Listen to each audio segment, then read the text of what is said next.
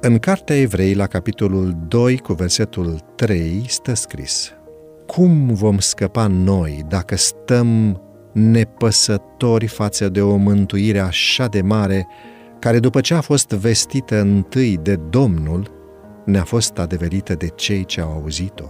Când nu se află sub controlul cuvântului și al Duhului Sfânt al lui Dumnezeu, oamenii sunt robi ai lui satana iar noi nu știm până unde îi poate duce el în păcat. Patriarhul Iacov i-a privit pe aceia care simțeau plăcere în nelegiuire. El a văzut care va fi rezultatul asocierii cu ei și, inspirat de Duhul, a exclamat, citez, Nu vreau să intre sufletul meu la sfaturile lor, nu vreau să se unească Duhul meu cu adunarea lor el dă semnalul de alarmă pentru a avertiza fiecare suflet în privința acestor asocieri. Apostolul Pavel repetă avertizarea, citez, Nu luați deloc parte la lucrările neroditoare ale întunericului. Nu vă înșelați.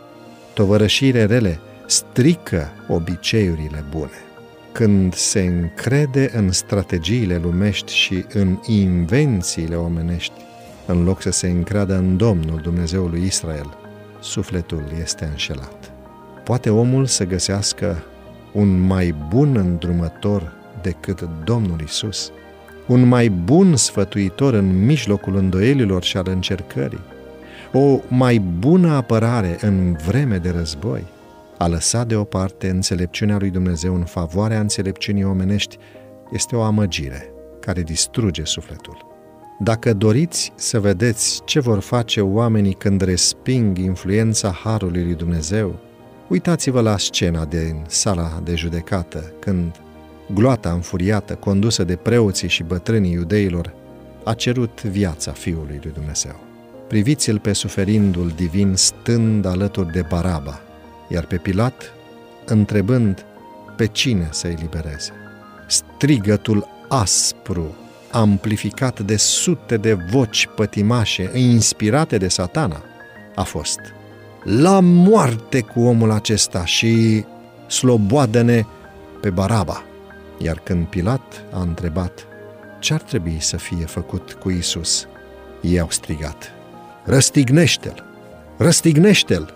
Natura umană de atunci este aceeași natură umană și acum când remediul divin care salvează și înnobilează natura umană este disprețuit, aceeași atitudine continuă să existe în inima oamenilor, iar noi nu ne putem încrede în îndrumarea lor și în același timp să-i rămânem devotați lui Hristos.